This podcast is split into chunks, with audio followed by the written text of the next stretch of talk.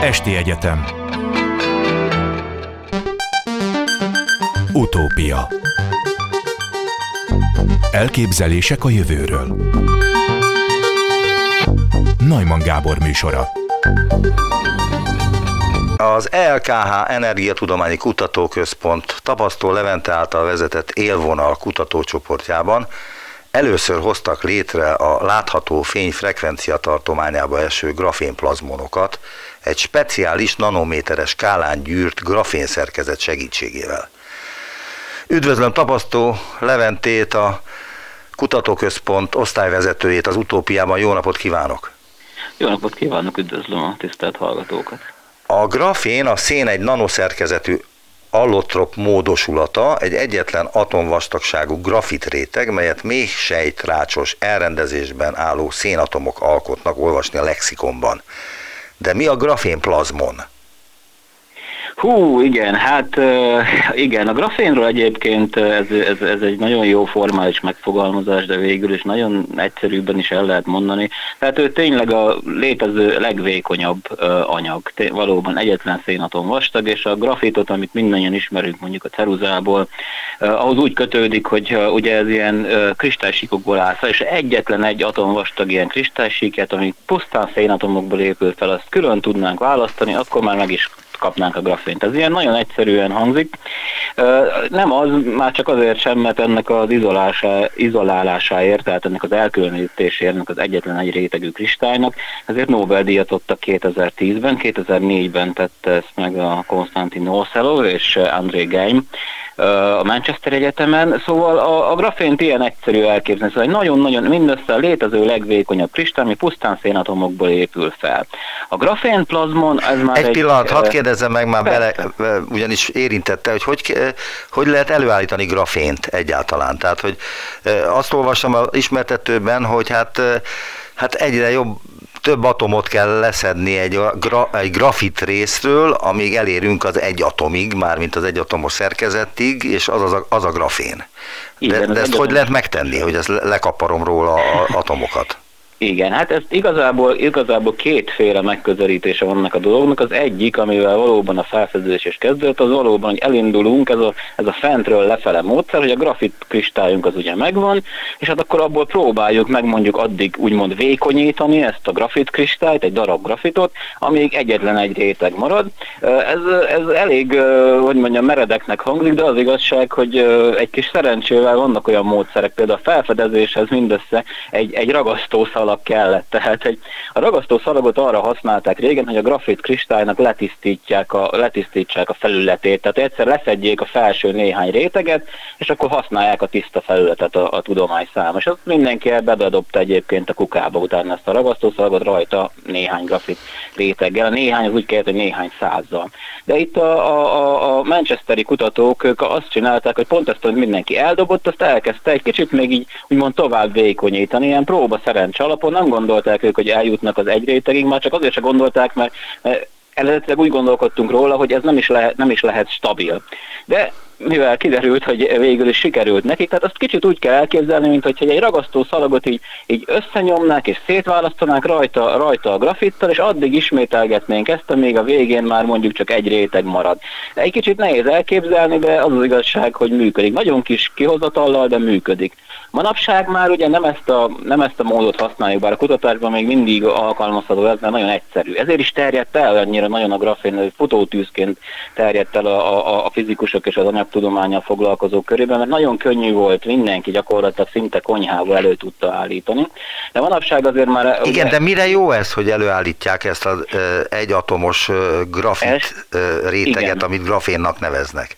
Tehát mennyiben más tulajdonságú egy grafén, mint a grafit? Igen, ez egy nagyon jó kérdés, nagyon.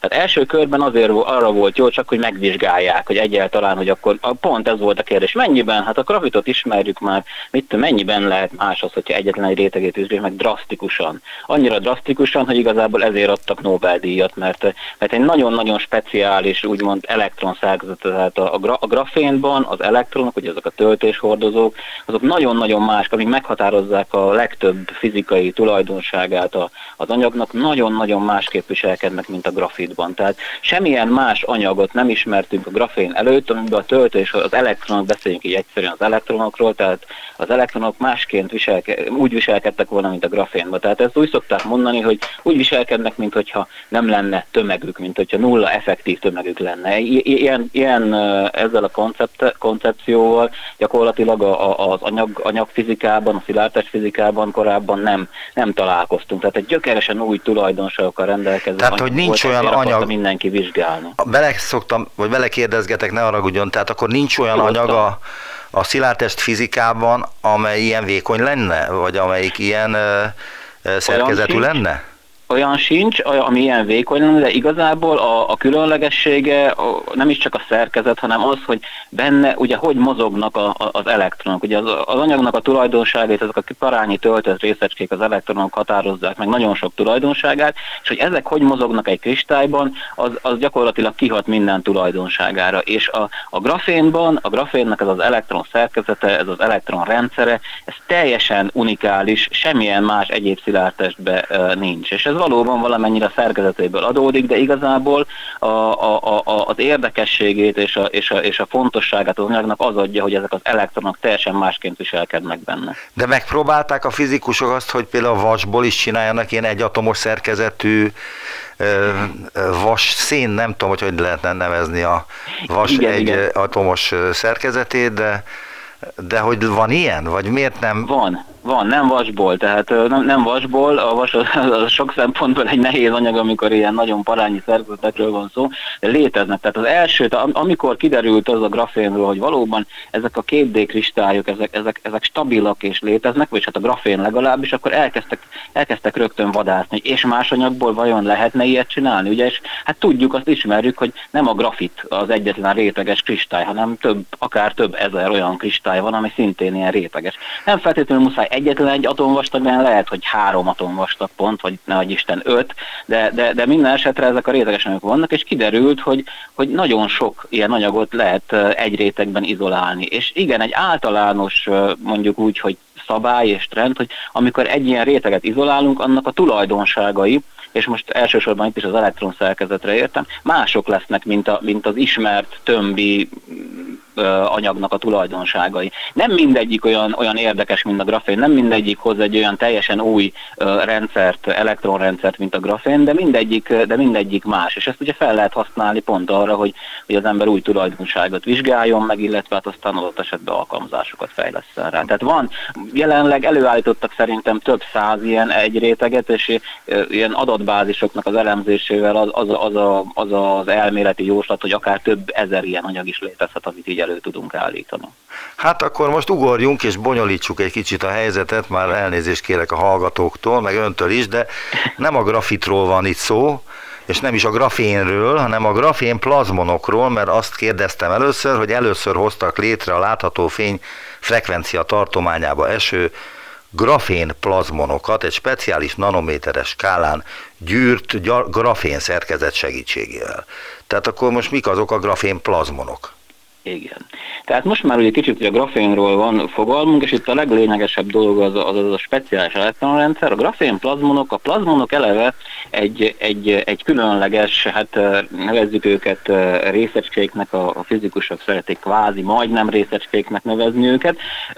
Ugye arról van szó, hogy tulajdonképpen a, a fény az hogy hat kölcsön az anyaggal. Egy plazmon az mondjuk úgy, hogy a, a, a fénynek, ugye fotonnak, ennek az elektromágneses hullámnak és az anyagnak az elektronjainak az összekapcsolódásából, egy különös kölcsönhatásából jön létre ez a, ez, ez a plazmon, ez a plazmonnak nevezett uh, részecske. Uh, tudni kell azt, hogy nem minden uh, anyagban képes uh, a, a, a fény az, az adott anyagnak az elektronrendszerével így összekapcsolódni, ezek csak nagy, általában elég speciális és, és kevés az az anyag, amiket úgy hívjuk, hogy plazmonikusan aktív anyagok, ahol ez megtörténik.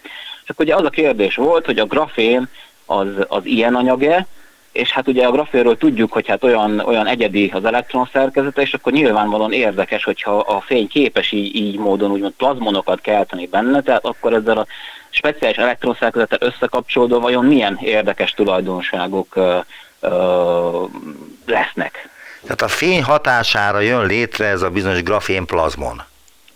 Igen, úgy mondanám, hogy a, a tehát igazából valóban, tehát úgy, úgy kell elképzelni, hogy hát a fény az egy elektromágneses hullám, és akkor most nézzük, annak egy viszonylag gyorsan változó, oszcilláló elektromos tere van, ugye megvilágítjuk vele a grafénnak a felületét, vagy egy adott anyagnak a felületét, ugye az, neki ott vannak az elektronjai, amiről már beszéltünk. Az elektronok ugye elektromosan töltöttek, tehát a fény elektromos tere, ugye, ami egy elektromos tér, az, az hat ezekre a töltött elektronokra, és azt tudja csinálni, hogy elkezdi őket rezgetni. Tehát ugye ahogy, ahogy, ahogy rezeg a, a, a, a fénynek az elektromos tere, úgy elkezdi rezgetni az anyagnak az elektrontengelyét. És amikor teljesülnek bizonyos, igen, bonyolult és speciális feltételek, akkor az történik, hogy nem egyedi, egyedi módon rezegnek ott elektronok, hanem az egész úgymond elektrontenger, amiben úgymond az anyag burkolózik, annak egy ilyen hullámzás, egy ilyen összehangolt hullámzását keltenek, és, és ez tulajdonképpen a plazmon, tehát a fény által keltett az elektronrendszernek egy, egy összehangolt, kollektív hullámzás. És ezt hogyan lehet detektálni, ezt mivel lehet látni? Nagyon jó kérdés. Lehet detektálni indirekt módon, tehát ennek van egy hatása, és erről mindenképpen érdemes majd beszélni, és elmondom, és, mert ugye hát igazából ez, ez adja az egyik jelentőségét. Hát úgy lehet detektálni, hogy ezek a plazmonok kölcsönhattak a környezetükkel, és ezt mindjárt kifejtem, de lehet őket direkt módon is, vagy direktebb módon is detektálni, egy, egy, egy, egy módszerrel, amit úgy hívnak, hogy pásztázó közeltér optikai mikroszkópia. Talán majd erről is bővebben majd, majd, majd mondok két szót. Az a helyzet, hogy mond egy mondatot, és a amivel magyarázza a mondatot, arra is ki kell még térni, ahhoz is lábjegyzet kell, meg még ahhoz is lábjegyzet kell, de mindegy, amennyit megértünk belőle, annyit megértünk, kárba nem megy. Igyekszem. Tehát akkor a fény hatására lét, létrejön ez a grafén plazmon, de miért fontos dolog az, hogy a fény kapcsolódjon egy anyaghoz? Ez egy laikus számára, ha rávirágítok valamire, akkor vagy visszaveri, vagy elnyeli, vagy világosságot csinál, vagy elmegy a sötétségbe, és ezáltal nem lesz világosság. Tehát miért fontos az, hogy létrejön a grafénplazmon, és a fényt bezárjuk egy ha nem tudom, hogy bezárjuk-e, de bezárjuk egy ilyen... Be fogjuk zárni, igen. Igen, na jó, persze, tehát általában, általában valóban ez történik, hogy az anyagoknak a többségével a, a fényel való kölcsönhatás viszonylag izgalommentes, tehát hogy elnyelődik, szóródik, adott esetben, tehát hogy ezeket úgy nagy, nagyjából elég jól ismerjük, alkalmazzuk őket. Pont amikor úgymond ez a kölcsönhatás egy plazmon keltéssel jár, az viszont egy, egy sokkal izgalmasabb és mondjuk úgy még kevésbé ismert dolog.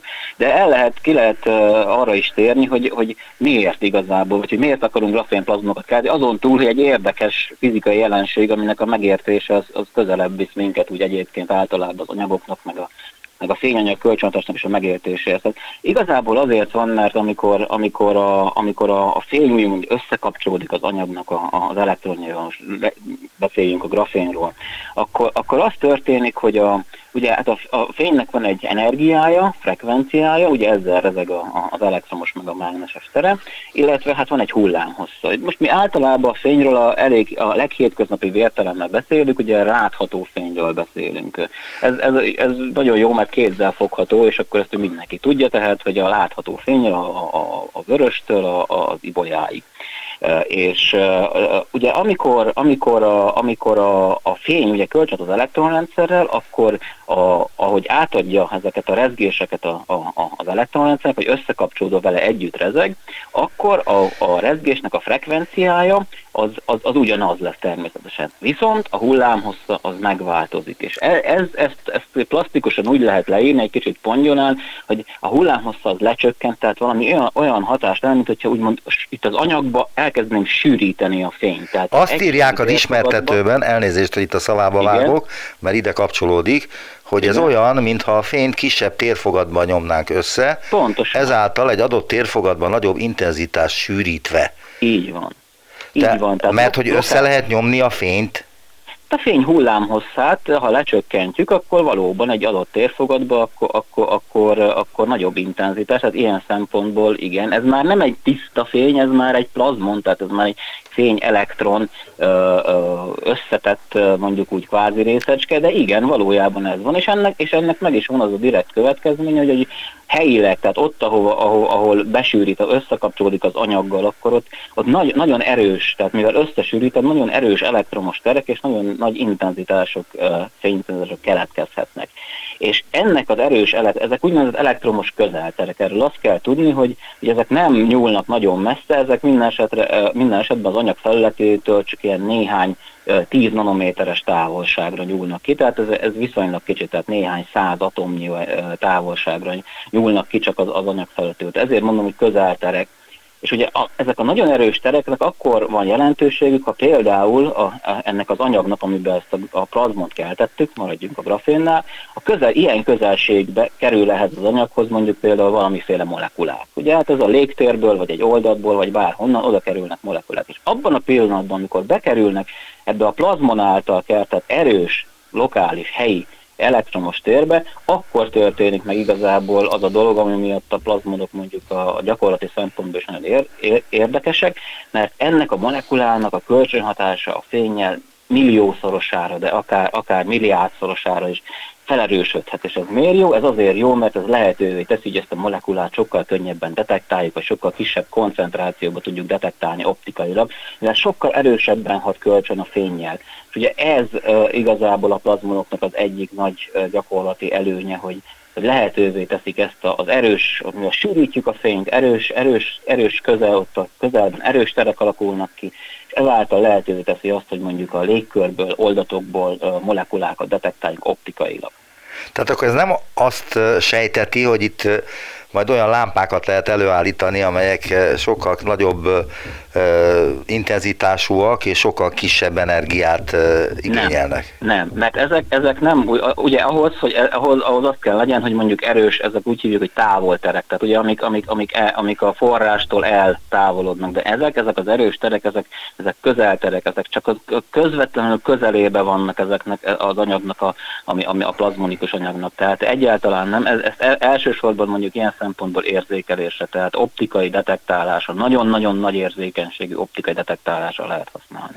Azt kérdik az ismertetőben, amit megkaptam, amit szerintem ön írt, hogy mire jó ez, és azt válaszolják, hogy a grafénbazált plazmonokat, vagyis a fénynek ezt a különleges sűrített formáját nagyon erős elektromos közelterek jellemzik, mondta is az előbb ezt, amelyek a grafén felületétől mindössze néhányszor 10 nanométeres távolságig vannak jelen. Ha egy molekula ilyen közelségbe kerül a grafén felületéhez, kölcsönhatása a fényel akár milliószorosára is felerősödhet. Ugyanezt mondta, de nem árt szerintem, ha még egyszer elmondom, mert nehéz ezt megérteni. Ennek óriási gyakorlati jelentősége lehet, hiszen különböző oldatokban, illetve a levegőben nagyon kis koncentrációban jelenlévő molekulák optikai detektálását is lehetővé teszi. Vagyis hát mire lehet használni akkor? Hadd kérdezzem meg akkor teljesen egyszerűen hétköznapi értelemben lehet-e ezt a e, találmányt, ha ez találmánynak számít, valamire használni? Alap, lehet, ez most ugye alapvetően azért, azért a kutatás, amit mi végzünk, az felfedező kutatás, tehát igaz. Nem, nem akarom önre olvasni azt, hogy alapkutatást végző tudósnak nem kell tudni azt, hogy vagy nem kell, kell előre tudni. számolni azzal, hogy mire lesz jó az ne, ő találmány. Nem az az elsődleges célja, ez így van, de kell tudni. Ez, ez olyan szempontból speciális eset, hogy itt bár a, a, a, alapvetően a tudásunk bővítés és a megismerés volt a cél, itt viszonylag nagyon közeli tényleg az alkalmazási lehetőség, pont, pont erre, hogy nagyon nagy érzékenységű optikai érzékelő. Tehát ezt úgy kell elképzelni, ezt egyébként meg is, meg is valósítottuk, mert annyira, annyira adta magát a dolog. Majd két szót arra is mondunk azért, hogy, hogy mit kell tenni a grafénnal, mert a sima grafénban nem tudjuk ezeket a látható plazmonokat bezárni, de, de amikor meg, meg, meg előállítottuk azt a, azt a grafén szerkezet, amiben ezek tényleg sikeresen úgymond létre tudtuk őket hozni, azáltal, hogy bezártuk őket, akkor, akkor azonnal adódott, a, azonnal adódott az alkalmazási lehetőség, mert egyszerűen az volt, hogy akár, ak, már, a, már a levegőből is egyszerűen képes volt érzékelni bizonyos molekulákat, és utána pedig oldatokból kipróbáltuk, hogy nagyon-nagyon-nagyon alacsony koncentrációjú koncentrációban képes érzékelni. A érzékelők az, hogy valamiféle molekulát mondjuk érzékeljünk, az az élet számos területén nagyon hasznosak, és vannak, amiket tényleg nagyon kicsi koncentrációban akarunk érzékelni, mérgező anyagok, nem tudom, robbanó anyagok, kábítószerek, stb. stb. Mi, mi nem ilyen anyagokkal kísérleteztünk nyilvánvalóan, mi csak néhány tesztmolekulát néztünk meg, viszont arra, arra nagyon-nagyon érzékenyek voltak ezek az érzékelők, tehát azt úgy kell elképzelni, hogy körülbelül ezerszer érzékenyebbek, mint amit, mint mint amit korábban hasonló módon építettek. És egy példát mondok erre, tehát mit tudom én például egy, egy, egy adott molekulát, ez egy szinkstallacionin molekula, őt például ilyen femtomoláros oldatból, femtomolos oldatból lehetett detektálni, ez azt jelenti, hogy egyetlen ilyen molekula jut körülbelül, ha jól emlékszem, akkor egy milliószor százmillió oldat molekulára. Tehát iszonyatosan iszonyatosan kis koncentrációból képes úgymond ki, kiszagolni ezek a szerkezetek a grafénplazmonok segítségével a, a, a molekulákat. És mennyire stabil ez a grafén, illetve a grafénplazmon? Ez, ez, ez egyébként ez egyik, egyik nagy előnye egyébként. Emiatt is döntöttünk még úgy is, hogy tőlünk valamelyest szokatlan módon, hogy ezt még szabadalmaztatni is érdemes, ugyanis igazából ez az egyik nagy előnye, hogy nagyon stabil a, a grafén. Léteznek egyébként ilyen optikai detektálásra, tehát pont ilyen tehát érzékelésre, léteznek már, már ismert hordozók, ezeket általában ilyen arany és ezüst nanorészecskékből készített filmek rétegek képezik. És ehhez képest ugye a grafénnak van két óriási előnye. Az egyik előnye az, hogy egyrészt olcsóbb, mert szénből van, nem aranyból vagy ezüstből. Hát egy ilyen réteg azért nem, le, nem kerülhet olyan nagyon sokba azért. Nem kerül olyan nagyon sokba, de azért az előállításához viszont, viszont mondjuk úgy, hogy nem, nem csak annyi anyagot használnak fel, amennyi az adott rétegben. De nyilvánvaló, csak, csak izé pikét megjegyzés volt a része. Persze, persze, persze, persze, de e, eleve, de egyébként igen, tehát, de akkor is, tehát még hogyha, még hogyha kevés is kell belőle, a szén akkor is olcsóbb, mint az arany és az ezüst.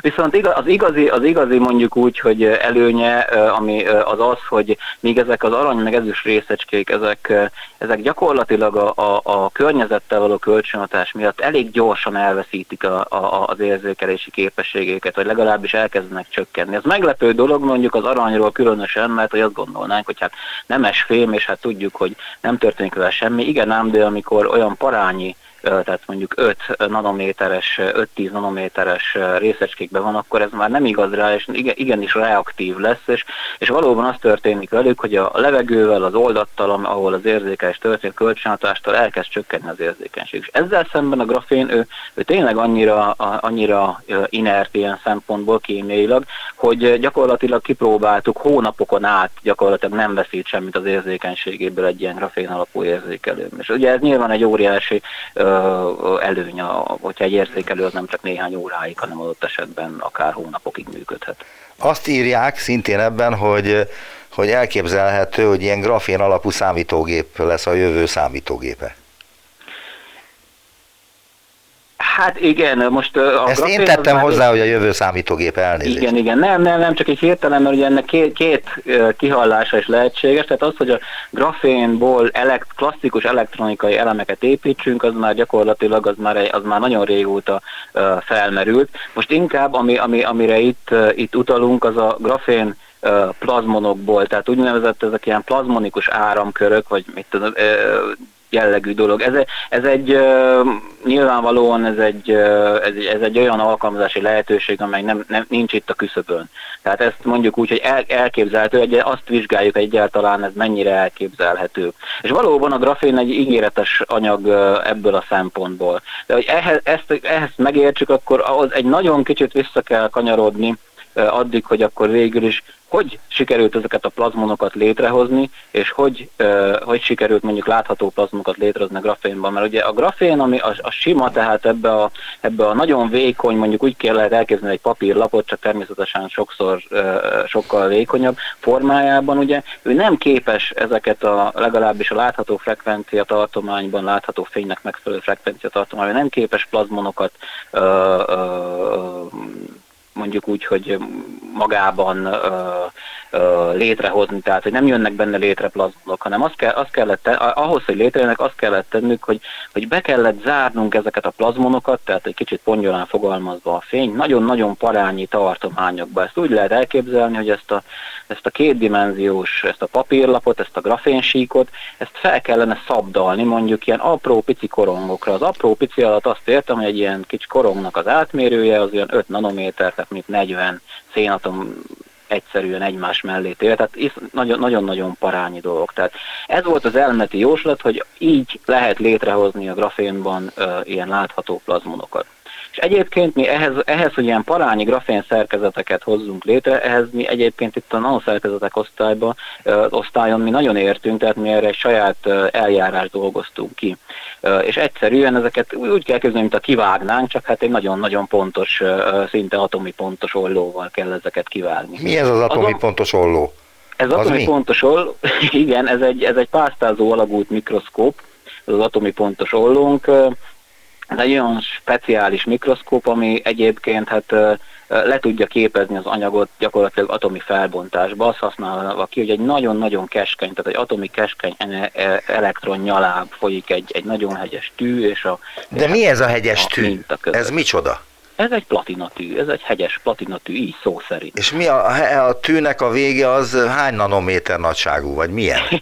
a tűnek a... A, a, a hegye. Hogy, a hegye, e, e, hogy ezt megválaszolja az ember, az az kell, hogy mi a tűnek a hegye. A tűnek a hegye egyetlen egy atom igazából. Tényleg? Ezt így van. Ezt nem úgy kell elképzelni, hogy egyetlen egy atom, hogy valóban mi tudunk egy olyan módszert, amivel úgy hegyezzük a tűt, hogy elindulunk valahonnan itt a makroszkópikus látható, nem tudom én tűtől, és utána a végébe kicsúcsosodik úgy, hogy egyetlen egy atom. Nem, egyáltalán. Tehát ezeket a tűket ugyanúgy egyébként mechanikailag simán ö, vágjuk, szakítjuk, és egyszerűen a fizika itt a segítségünkre siet, mert, mert az a helyzet, hogy nem tudunk, tehát sokkal nehezebb egy atomi skálán egy egyenletes, úgymond lekerekített tűt ö, készíteni, mint egy olyan tűt, ami körülbelül úgy néz ki, mint az Alpoknak a hegyvonulata, Viszont azt jelenti, hogy nagyon kicsi az esély, hogy tehát mindig lesz egy csúcs, amelyik, ha nem is sokkal, de legalább egy-két atommal a többi csúcsnál kimagasodik.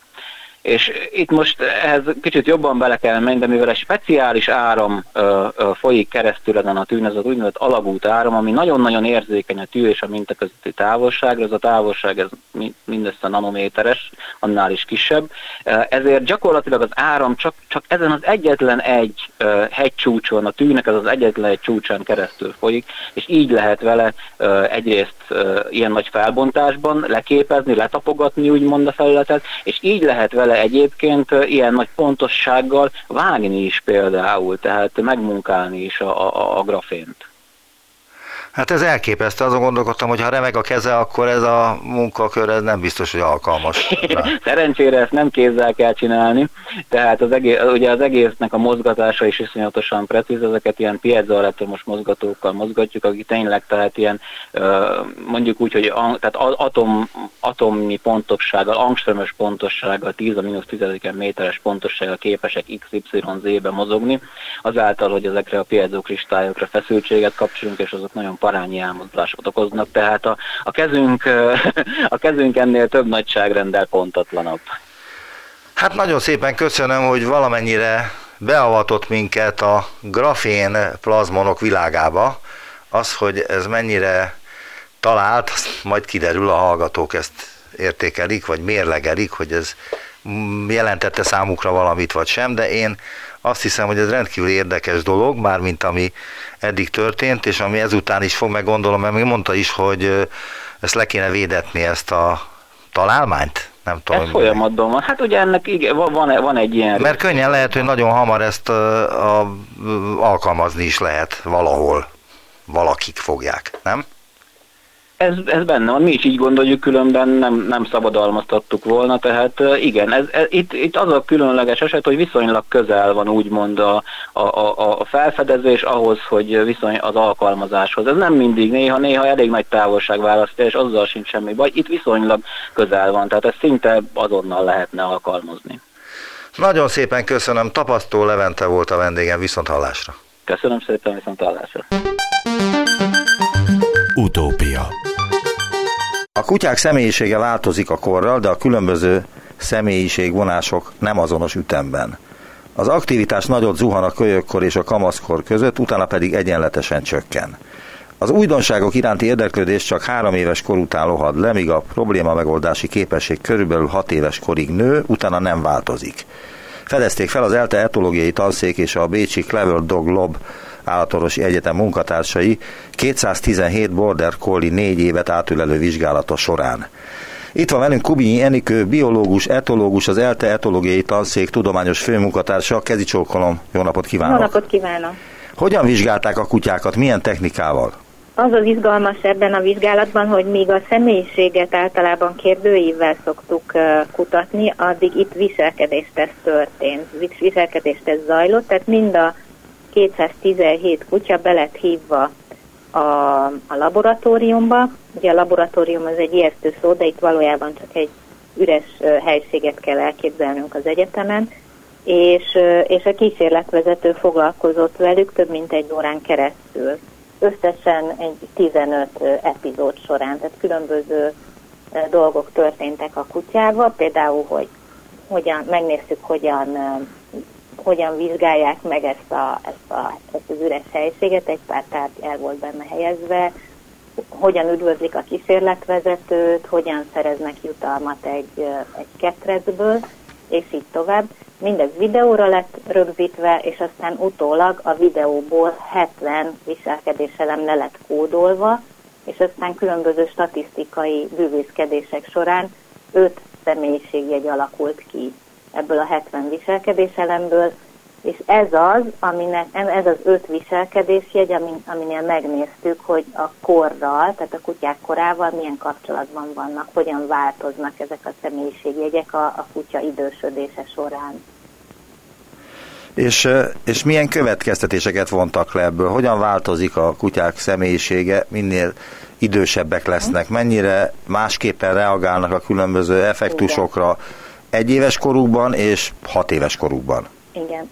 A, a 217 kutya között volt ö, nagyon fiatal, csak fél éves, és volt közöttük 15 éves is.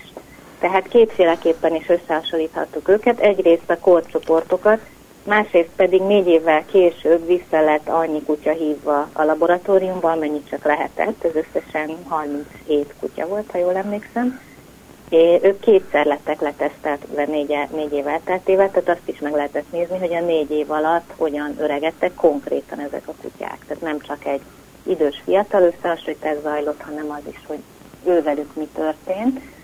És az eredményeket nagyon jól összefoglalta az elején, tehát az öt viselkedési egyből lényegében ke, három volt az, ami változott, és, és kettő nem. Tehát az, hogy az aktivitások ezeknek a kutyáknak, ugye arról tudjuk, hogy ahogy öregszik a kutya, az csökken. Új eredmény volt az, hogy igazából egy nagyon nagyot zuhan a, a fél éves kor és a kettő éves kor között, tehát ez eddig nem volt teljesen ismert, hogy nem teljesen egyenletesen csökken az aktivitás, hanem van benne egy ilyen zuhanás a kutya életének az elején. A másik pedig az az, hogy az újdonságok iránti érdeklődés volt például egy olyan teszt, amikor egy, egy ilyen kis játékkutyával, ami ugart, meg ugrándozik, egy ilyennel találkoztak, tehát ez lett lerakva eléjük. Itt azt találtuk, hogy nagyon magas érdeklődés volt három éves korig, és utána kezdett el ez lecsökkenni, és a probléma megoldás, ugye különböző tesztekben néztük, hogy hogyan szereznek ennivalót, ez 6 éves korig folyamatosan növekedett a kutyákban, és 6 éves kor után kezdett el csökkenni. Most itt hagyj jegyezzem meg, hogy mi csupa border collie-t vizsgáltunk, tehát ez, ez a border collie fajtára vonatkozik. Nagyon sok kutya, mondjuk egy német dog, tehát a nagy kutyák 7-8 évig élnek, úgyhogy ott valószínűleg ez a 6 éves kor nem teljesen igaz, nálunk is el lehetne végezni ezt a tesztet. De Mi? a border collie azért választottuk, mert egyrészt gyakori, másrészt egy közepes termetű kutya, úgyhogy ők, ők képezik le legjobban a teljes kutya populációt. Meg hát ők álltak rendelkezésre? Belőlük van a legtöbb, igen. Tehát őket nem olyan egyszerű egyébként több mint 200 kutyát elérni, és rábeszélni a gazdájukat, hogy jöjjenek el az egyetemre. Úgyhogy az ember próbál olyan fajtát választani, ami, ami a leggyakoribb. Most a border collie, most a border collie, collie a legnépszerűbb kutya? A, nagyon gyakori Ausztriában is, és, és Magyarországon is, és az ő velük sokat kell foglalkozni. Ugye ez egy munkakutya, nagyon igényli azt, hogy foglalkozzanak velük, úgyhogy az ő gazdáik beszélhetők rá leginkább, hogy jöjjenek, mert hogy amúgy is le kell kötniük a kutyák energiáit. Tehát a rövidfejű kutyák, a boldogok, a mopsok is nagyon, nagyon népszerűek ma, de ők kevésbé aktívak, úgyhogy a, a gazdáik nincsenek annyira rászorítva, hogy mondjuk viselkedéstesztekre járjanak velük. De hát izgalmas lenne őket is behívni, meg persze előfordul nálunk ilyen kutya is. A, azt szerettem volna még említeni, hogy két másik viselkedésteszt is volt, úgy vagy viselkedésjegy, ugye háromról beszéltem eddig.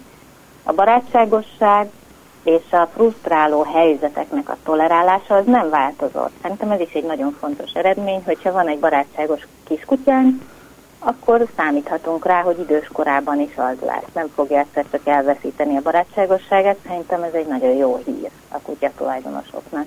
És hogyha, ugyanúgy, hogyha sikerült egy olyan kutyát választanunk, egy olyan kutya került hozzánk, aki a, a frusztráló helyzeteket nagyon jól tolerálja, magyarul is van önuralma, önkontrollja, akkor ez sem fog változni az öregedésre. Tehát ez nem fog romlani. Ez, ez, ez egy jó hír. A kutatás összefoglalójában ön azt írta, hogy kutatásunkban részletesen leírjuk, hogyan változik általában a kutyák személyisége az egyes életszakaszokban, milyen irányú és mértékű változások járnak együtt tipikusan az öregedéssel, erről beszélt most. Az ettől való eltérés különböző mentális vagy fizikai betegségekre is utalhat. Emelte ki Kubinyi Jenikő, az Európai Kutatási Tanács által támogatott ELTE Senior Családi Kutyaprogram vezető kutatója majd azzal folytatja, hogy korábbi vizsgálataink szerint a kutya jó állatmodell az emberi kognitív öregedés vizsgálatához. Erről beszélt most, de mindjárt majd még azért konkrétumokat is kérdezek ezzel kapcsolatban. A mostani eredmények azt igazolják, hogy a személyiség időbeli változását is hasonló folyamatok szabályozzák az embereknél és a kutyáknál. Lehet-e azt tudni, hogy például a menhelyeken lévő kutyák személyisége mitől és hogyan változik? Ez egy nagyon izgalmas kérdés, és fontos is, mert hát sokszor az ember mellé nyúl, és akkor ezek a kutyák, akiket hazavisznek, és nagy reményeket fűznek hozzájuk, ezeket esetenként a, a, a gazda vissza, visszaviszi, mert hogy azt mondja, hogy a, a kutya nem vált be. Egy pillanat, Ezért... egy pillanat. Egy tíz éves kutyát menhelyről, ha befogad valaki, képes vele e, kutyagazda viszonyt kialakítani? tíz éves kor felett egy kutyával? Az, hogy a kutya tíz éves, az nem akadály. Tehát ez semmiképpen nem akadály. A kutyák bármelyik életkorban képesek kötődést építeni a gazdájukkal, úgyhogy ez nem gond. Inkább arra kell odafigyelni, hogy megtudni, hogy miért van a, a kutya adott esetben a hosszú ideje a menhelyen, és meg kell vele személyesen ismerkedni. Tehát egyrészt ugye olyan helyről hozzuk el, ahol megbízunk a gondozónak az értékelésében, másrészt menjünk el vele sétálni, ismerkedjünk meg vele ne csak egyszer, hanem többször is. Mert az fontos, hogy olyan kutyát hozzunk el, aki illik hozzánk, illik az életmódunkhoz, hasonlít személyiségében is hozzánk. Ezt korábban is néztük, hogy a kutyák emberek személyisége hasonló gazdák. Tehát az emberek olyan kutyát választanak, amelyik illik hozzájuk, akkor lesz jó a kapcsolatuk. Úgyhogy ez, ennek időt kell adni, hogy a kutyát megismerjük, mert hát ami viszont biztos az az, hogy egy tíz éves kutyán már nehéz lesz mit farag, harigcsálni, tehát ő már nehezebben változtatható meg, neki már megcsontosodott dolgai vannak, a személyisége se fog annyira változni, mint, mint ahogy erről eddig beszéltünk, tehát ezt gondosan meg kell fontolni, de amúgy az, hogy a kutya tíz éves, ez nem akadály. Tehát leg, legaranyosabb kutyákat lehet közülük elhozni, és még jól is jöhet, hogyha valaki mondjuk viszonylag keveset mozog, akkor, akkor jó, hogy egy kevésbé aktív, és nem, tényleg nem valami pattogós kiskutyát visz el maga mellé. Nem lesz szobatisztasági probléma, nagyon sok kutya már eleve ismeri az alapengedelmességi feladatokat, szépen türelmesen tud várni, és így tovább. Tehát igazából én mindenkit biztatnék arra, hogyha beleszeretett egy idős kutyába, akkor vigye bátran haza. Mennyire utánozza a kutya a gazdáját? személyiségében mennyire alkalmazkodik hozzá? Nem, utánozza.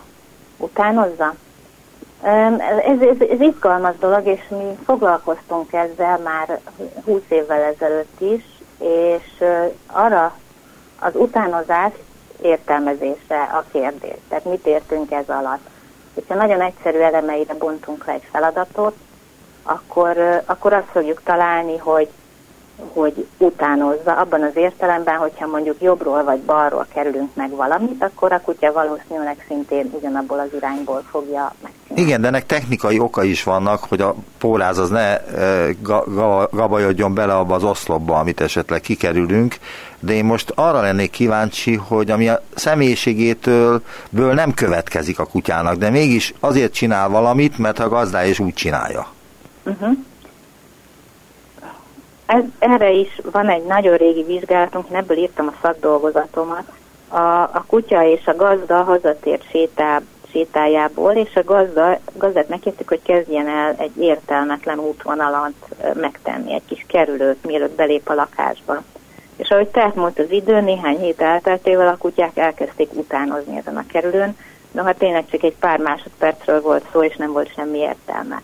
Tehát a kutya az egy szociális állat, ő, ő alkalmazkodik az emberekhez, nagyon odafigyel arra, hogy a, hogy a gazdája mit csinál, és ezért bizony utánozza szívesen, akkor is, hogyha annak nincsen értelme, mert hát így tudják összehangolni a viselkedésüket, meg akár az érzelmeiket is. Tehát igen, ez teljesen előfordul. És a kutya azt tudjuk-e, hogy mennyire empatikus, mennyire érzi meg azt, hogy a gazdája rossz kedvű, jó kedvű, dühös, nyugodt, stb. Uh-huh minden kutyagazda, akivel beszélne, azt mondaná, hogy hát persze, hogy empatikus, de most történetesen egy kutatóval beszélget, úgyhogy nekem azt kell mondanom, hogy ezt nagyon, nagyon nehéz vizsgálni. Ugye egy kísérleti helyzetben érzelmeket hitelesen előadni, és, és egy, ezért egy stresszes új helyen rávenni a kutyát arra, hogy, hogy ezeket átvegye, ez szinte lehetetlen. Úgyhogy itt megint kérdőivel kell vizsgálódnunk főleg, de hát az, az emberek értelmezését azért a, a kulturális hatások is befolyásolják, az, hogy ő, ő nekik mik az előzetes elképzeléseik, főleg ebben a vizsgálatban. Tehát például... Megmondom, miért kérdezem. Azért, mert hogy ez egy régi, nem tudom mennyire eh, hagyomány vagy eh, elgondolás, hogy hogyha a kutya megérzi, hogy félnek tőle, akkor morog és harap. És ez a többi állatra is vonatkozik. Erre kérdeznék rá, hogy megérez uh-huh. ilyen, megérez-e ilyen dolgokat a kutya? Ez uh, igaz, hogy megérez. Tehát a, a bizonytalan kutyának lehet, hogy uh, megerősítést ad, hogyha észreveszi a, a félelem jeleit az emberen, és igazából ezt ugye egyrészt nagyon nehéz kontrollálni, másrészt most már arra is mutatnak adatok, hogy a, a szagokat is megérzi a kutya, amit, amik, amik esetenként ilyenkor kiszivárognak az emberből. Úgyhogy hát azt hiszem ebben a helyzetben a legjobb, ha az ember elkerüli a kutyákat, főleg azokat a, a, a, a, a, az egyedeket, amiket esetleg... Hát a harapós kutyákat kerülje. A harapós kutyákat, persze. Tehát kiváló megfigyelők a kutyák. Ez az egyik titka annak, hogy, hogy hogy mellettünk élhetnek. Most egy másik kutatásra kérdeznénk még rá itt a beszélgetés legvégén. Digitalizált koponyák segítségével rekonstruálták az ELTE és a Kaposvári Egyetem kutatói 24 kutyafajta és 4 vadon élő farkasféle agyát. A képek és modellek szemléletesen mutatják be az egyes fajták közötti jelentős alak- és térfogatbeli különbségeket. Az agy ugyanis nem méretarányosan változik a kis és nagytestű kutyafajták között, és az arckoponya hossza lényeges hatással van egyes agyterületekre, főleg a szaglólebenyre és a homloklebeny előső részére. Ebből én laikus vagyok, illetve kutya imádó, meg kutya tartó, meg illetve pontosabban egy kutyával élek együtt, tehát elfogult vagyok, de ebből az is következik, hogy a nagy testű kutyák okosabbak, mint a kis testű kutyák? Őszintén szólva, akár az is következhet belőle. Igen. Tehát most egy ilyen kutatási szakaszba léptünk, ahol, ahol van lehetőségünk ezt vizsgálni, egy célunk is, szeretnénk ezt vizsgálni. Pontosan meg szeretnénk fogalmazni, hogy mi az, amiben a, a nagyobb és a kisebb, illetve a rövidebb és a hosszabb fejű kutyák viselkedése, elmebéli képességei és a szaglása különbözik. Azzal, hogy rekonstruálni tudtuk az agyakat virtuálisan, koponyák alapján, ezzel az első lépést tettük meg. Tehát most ehhez fogjuk illeszteni a különböző viselkedési adatokat, és akkor majd választ tudok adni az ön kérdésére. De itt egyébként hadd tegyem hozzá zárójelben, hogy azt, hogy kétszer-háromszor nagyobb egy, egy nagy kutya agya, mint a kisebbeké, az bizony kompenzálhatja az idegsejteknek a száma. Tehát nagyon könnyen előfordulhat, hogy a kisebb kutyák is annyi idegsejtel bírnak, mint a nagyobbak, csak náluk ezek összepakoltabb állapotban vannak jelen. Aztán azt is tudjuk, hogy az agy igen plastikus, tehát lehet, hogy kompenzál a bizonyos képességnek az elvesztését máshol. Arra is utalnak adatok, hogy például a rövidórú kutyáknak a szaglása ugyan rosszabb, egyrészt ugye maga a szaglóhám is valószínűleg egyszerűen kisebb területen fér el a rövid orr miatt, másrészt az agy is módosult, a szaglóhagyma alá egészen emberszerű agya lett a kiskutyáknak egyébként nagyon érdekes módon. De ez mit jelent, hogy emberszerű agya lett? Ilyen globuláris szerkezetű, tehát golyó, golyóformájú, míg a, a hosszú orrú kutyáknak az agya is elnyúlt hosszú. A szaglóhagyma erősen előre nyúlik a, az agy többi részét. Ez egy etológiai kategorizálás, ez, hogy rövid orrú, meg hosszú orrú kutya? A, a, ne haragudjon, de nem értettem a kérdést, mert egy... Azt kérdeztem, hogy az etológiában ez egy kategória, hogy rövid orrú kutya, meg hosszú orrú kutya?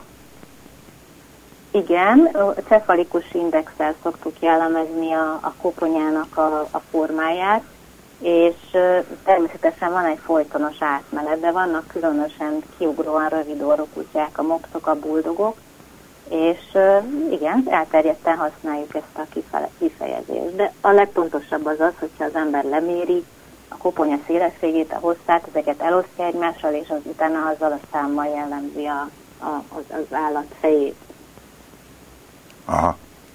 És mikor végzik ezt a kutatást? Tehát mikor kérdezhetem arról majd, hogy a kutyák intelligenciája mennyire függ a fajtáknak a mienségétől, a orruk hosszúságától, vagy a fejük nagyságától? Tehát, hogy... Részben elkezdtük, van már olyan vizsgálatunk, ahol azt találtuk, hogy a rövid fejű kutyák, akik, nekik előre tekint a két szemük, tehát nem csak az agyuk emberszerű az alakjában, hanem a, a, a, a látásuk is úgy néz ki. Tehát amiatt, hogy a, a két szemgolyójuk előre szorult, mert oldalt már nem fér el, emiatt ők jobban látnak maguk elé, úgy tűnik, mint a, mint a hosszú orruk akik inkább a, ugye az oldal, sokkal, sokkal nagyobb a látóterük, de ők főleg oldalról jövő ingereket dolgozzák föl, és ezen kívül, ami még érdekesebb, az az, hogy a retinájuk is különbözik. Tehát a rövidfejű kutyáknak van az emberhez hasonlóan a retináján egy olyan folt,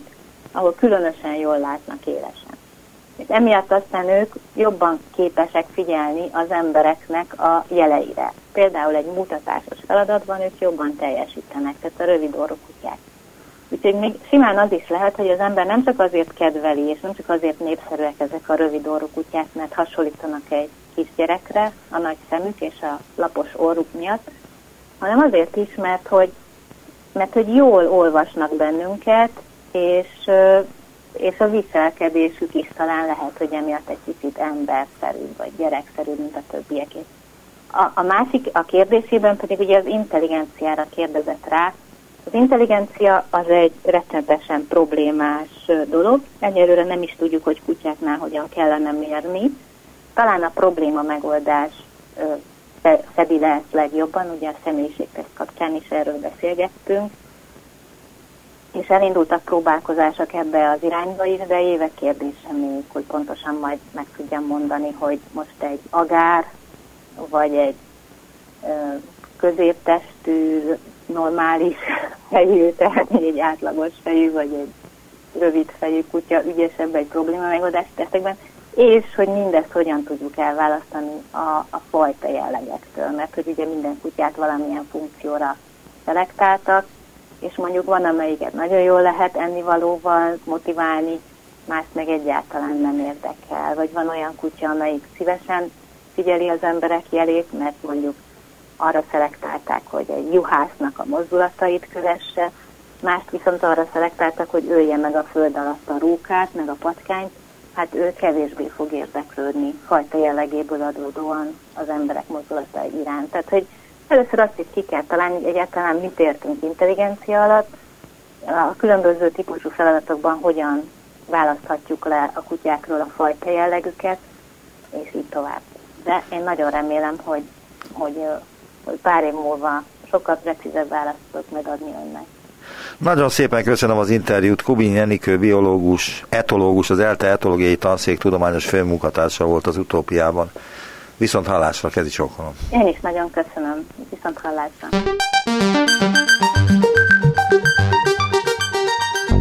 Visszaértünk a jelenbe.